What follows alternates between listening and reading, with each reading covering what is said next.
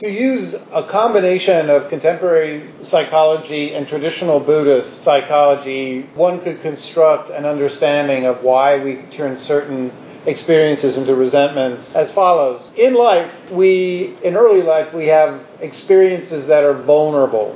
Uh, experiences where we find a parent abandoning, where we feel a sudden insecurity.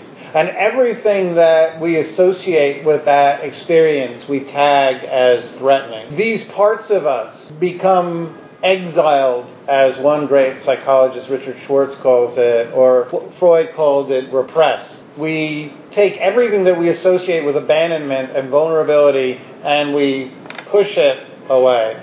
We experience separation, we experience loss, and the mind exiles it, expels it from consciousness, doesn't want to think about, doesn't want to know about. Everything associated with that early abandonment becomes toxic is labeled as something we cannot allow ourselves to remember, to be in touch with, to know about. I'm going to refer to that as the exile. Secondly, there's another part of us in the mind that Freud referred to as the ego. American psychologists such as Masterson and Schwartz et al., uh, and other British psychologists as uh, Winnicott refer to as the self, and that's the part of the mind that observes experience, takes in life, and just is aware. The Buddha called it sati, the wise part of the mind that observes life. Those are two parts. There are more parts of the mind even than that. And every every major school of psychology presents the mind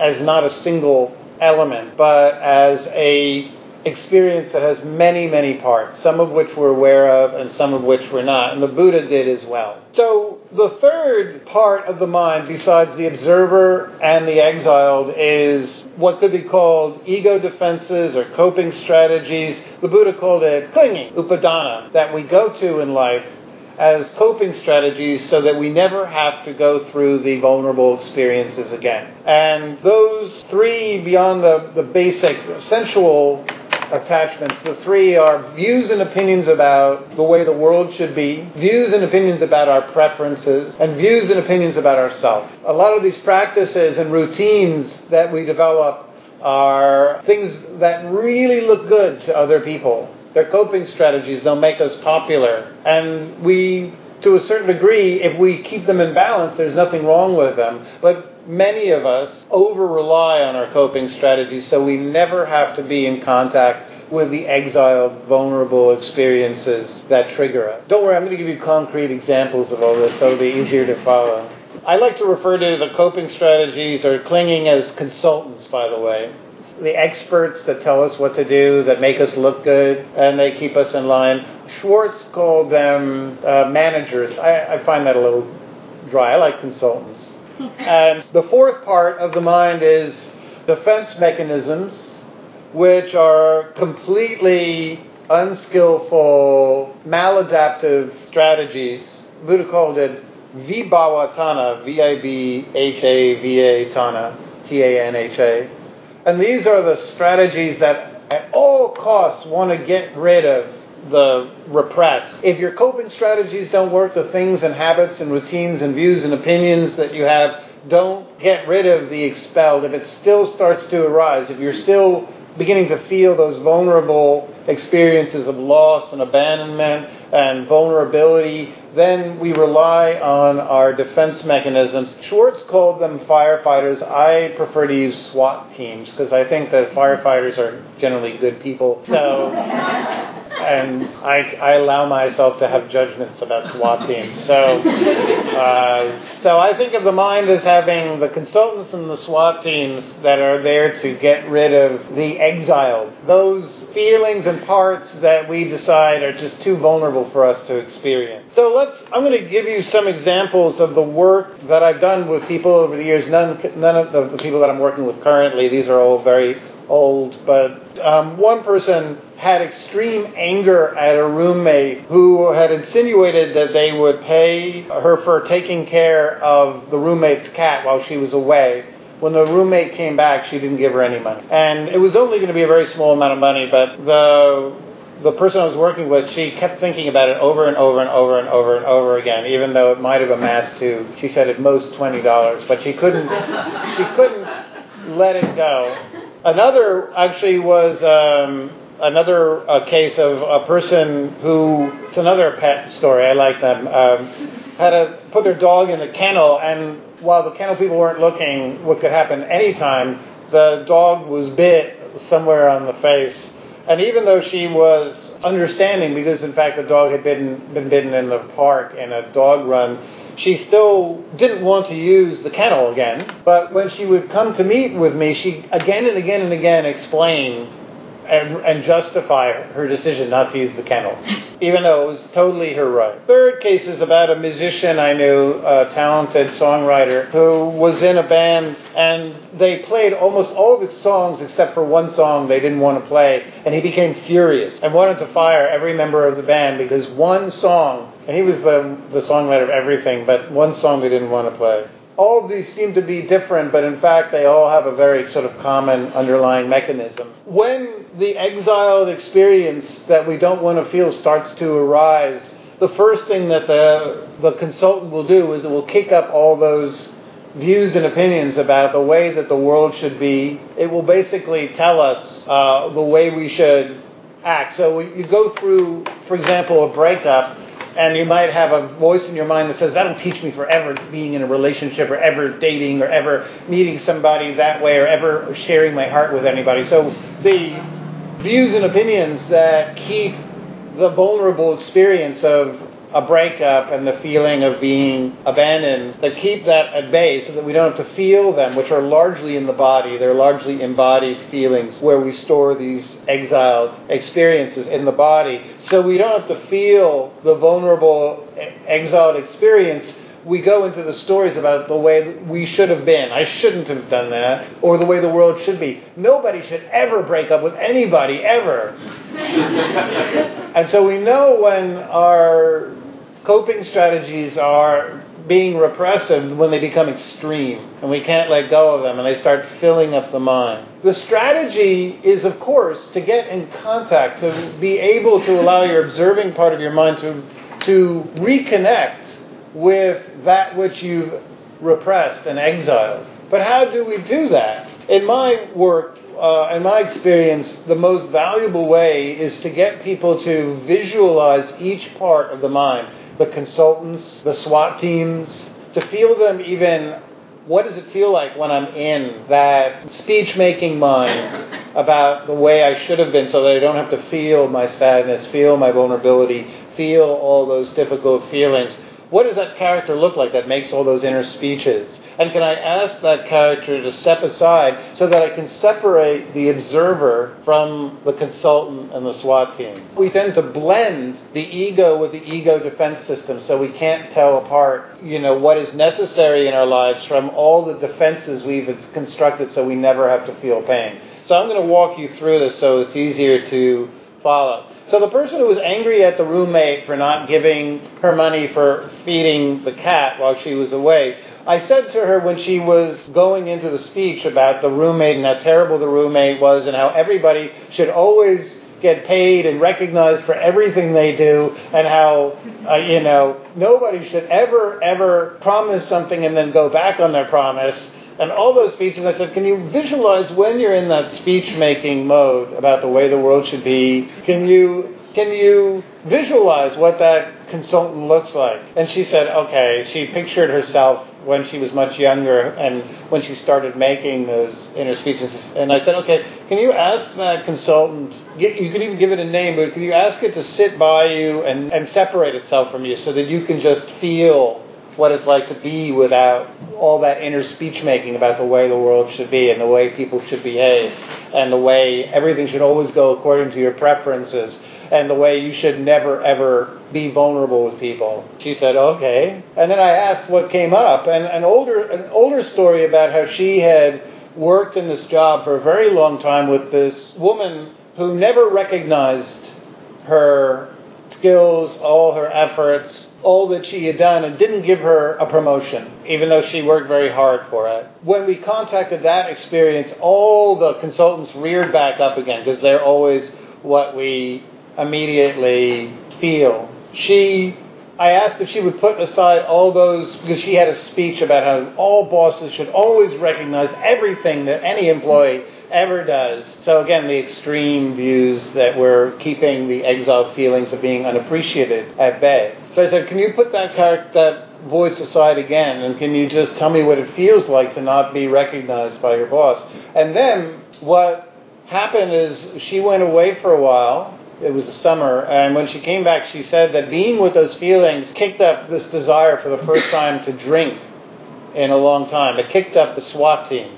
That I've got to get rid of these feelings at all costs. Generally, the SWAT team is getting wasted, getting drunk, withdrawing, isolating, throwing temper tantrums, panic attacks, anything to not feel the exiled feelings. We knew that we were onto something because when you start to see the SWAT team come up, that means you're getting closer to the exile. The first people that come up are the consultants, but when you dig a little deeper, then the SWAT team comes up and they're like, I gotta drink, I can't face this, I can't be with this feeling, I can't be with it. And, and that's when a lot of people turn away. And that's really where it's most important to continue on. So we dug deeper, and then what we finally found was beneath it, when she was six years old, there was a divorce in the family, and the lack of the father being available left her and her um, sibling with a mother who was deeply overstretched and suddenly couldn't pay attention because she had to not only work, but she had to do all the stuff. The father just completely disappeared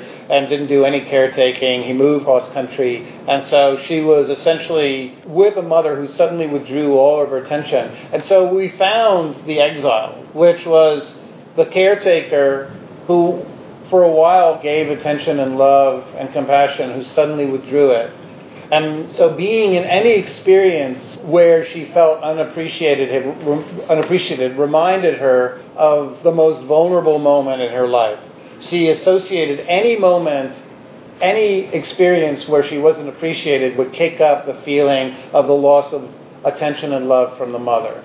And so, when we could be with, and her observer could be with that exiled feeling of abandonment, what, what, what she managed to achieve was um, she managed to then be in relationships with people where she stopped demanding attention and she stopped caring if she didn't get it. Because she could be with the dreaded, the exile, the expelled feeling. And once you can do that, all the things that, all the way we've organized our lives not to feel those feelings, suddenly our over reliance on our coping mechanisms fall away. And we can use our coping mechanisms with intelligence, but we don't over rely on them. So I'll give you an example of that. The musician I was talking about who got furious with his um, bandmates for not wanting to play the one song. When we traced it back, we found at the core a very early feeling in his childhood that he couldn't connect with his father emotionally through language he would try to express his feelings, and his dad never understood or could connect with him, never mirrored his emotions, or in any way seemed to appreciate what he was trying to get across. So, as a compensation tool, and most of our coping strategies are compensatory, he started to rely on playing a guitar as a safer way to get appreciation from his father and to get appreciation from other kids at school. But because of that, he never ever had to develop his ability to express his emotions. He gave up and used music as a coping strategy so that he didn't have to develop the skill of uh, emotionally conveying his, expre- his experience through language and, and, you know, signaling. You can't play a guitar every moment of your life. It's not going to work. Eventually, you're going to be in a relationship with somebody and they're going to pull away their attention. And so, what would he do? He would use drugs as a SWAT team. When his coping mechanism, the guitar playing, failed, and he felt once again the lack of connection emotionally with people, he would rely on drugs as a way to get rid of the feeling of not being seen and emotionally able to express himself. So, what we worked on was finding him relationships with people where he felt safe enough to express his emotions. Finally, the woman who was asking my permission again and again and again to fire her kennel, she grew up in a family with an anxious father who was a bit of a who who wasn't a very good model. He perceived himself as a failure in life, and he was very anxious for her to be perfect and succeed. And so he second guessed every decision she made. And so in life, she developed a coping strategy of whenever she would make any decision, she would have to justify it to anybody she respected, including myself. And so we worked on giving her permission to make decisions without justifying it at all.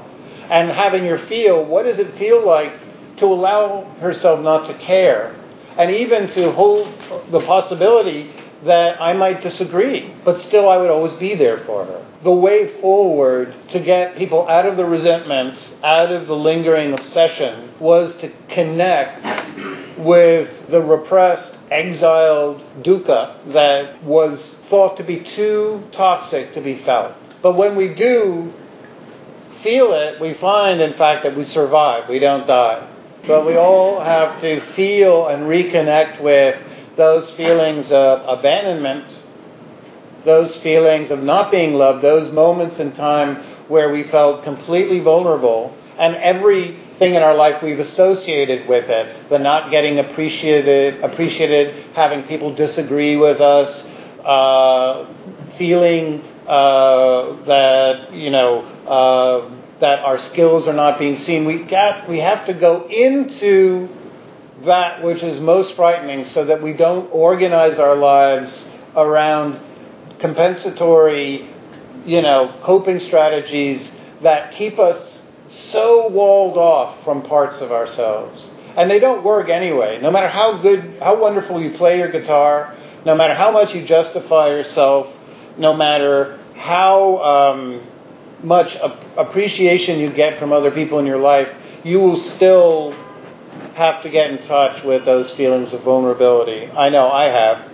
Once I was changing my therapist from this guy, John, to Chodo, who was um, a Buddhist therapist. I, I was tired of conventional therapy and I wanted to be in Buddhist therapy. And my therapist, John, was very understanding, but he said, I'd like to have one more meeting with you just as a, you know, a final one. And I became furious in my mind.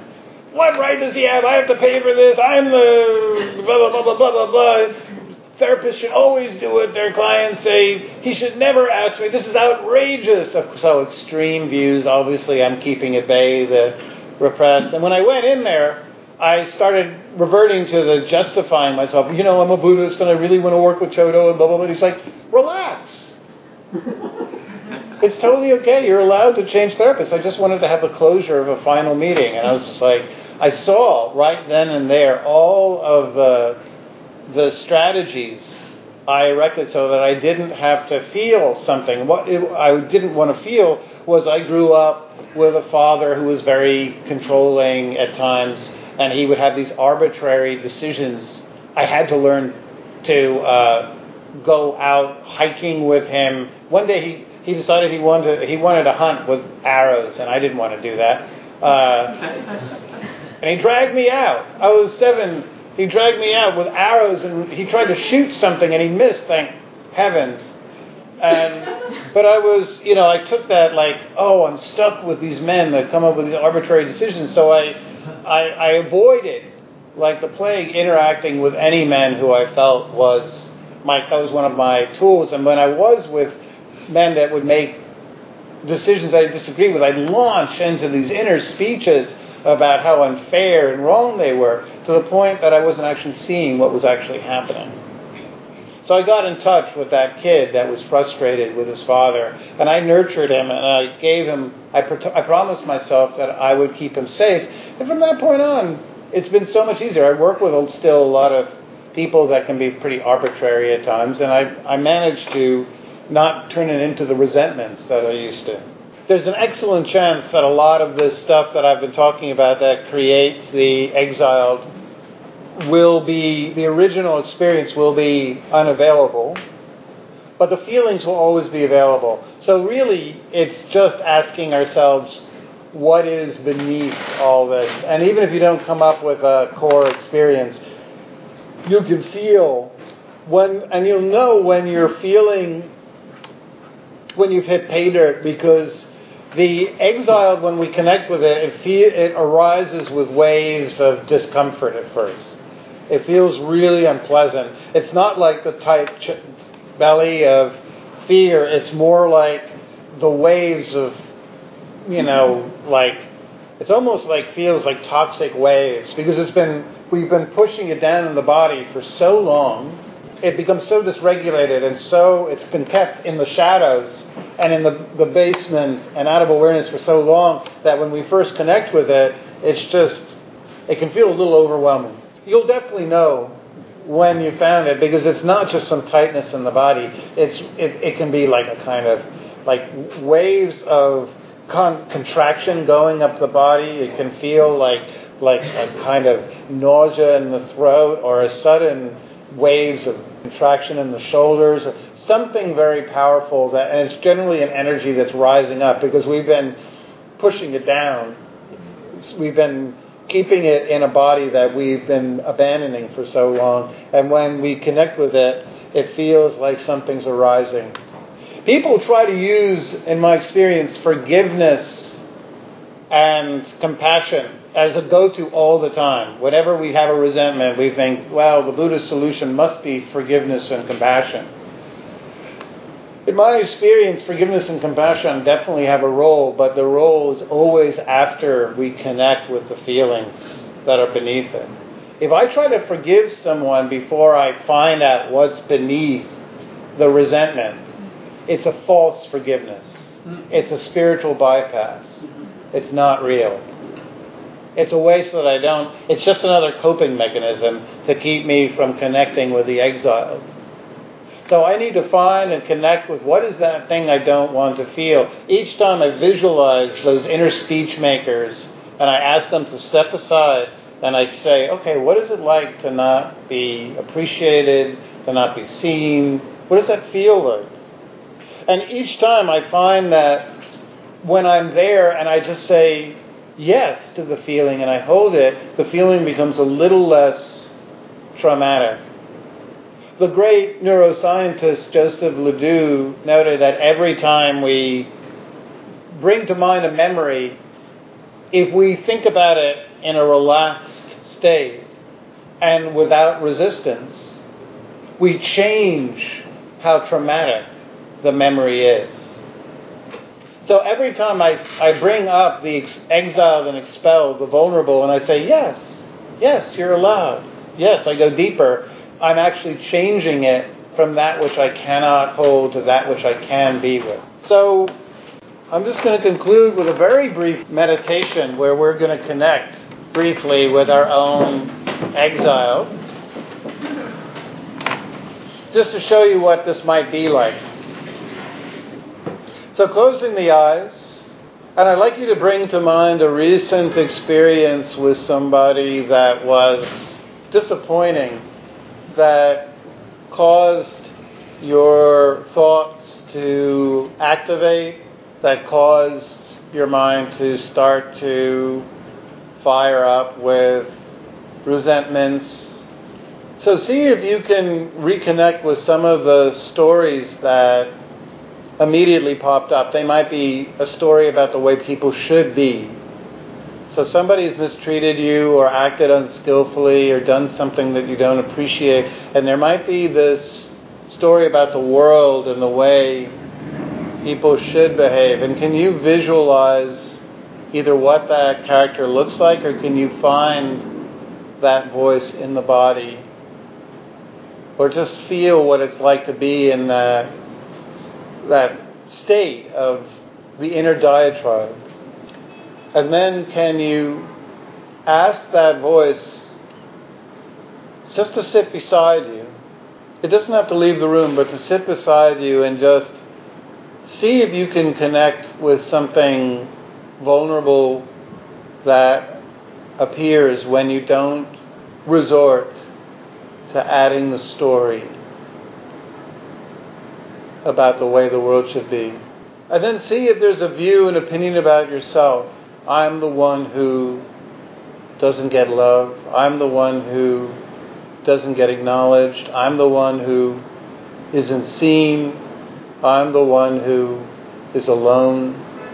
I am the one who isn't taken care of. I'm the one. And just notice that and see if you can visualize that view as well and ask that view to sit beside you and feel what's even beneath that. Just the vulnerable feeling in the body that lies beneath all of the thoughts that we've draped on top so that we don't have to feel. And you might not connect with it now. This is just an example. This is something that you can practice. And it might take a while, but in my experience, the more we go back again and again and ask what's beneath these thoughts and see if we can find something in the body that needs to be contacted, we can reconnect with that that really buried feelings from the really abandoned child or disappointed child that just needs a little care. And rather than expelling or exiling that feeling, we can actually protect it and re welcome it into our heart. And just concluding with an image of ourself at whatever age feels resonant, vulnerable, needing love, needing care. And rather than abandoning that experience, just sending it metta. May you find the peace and security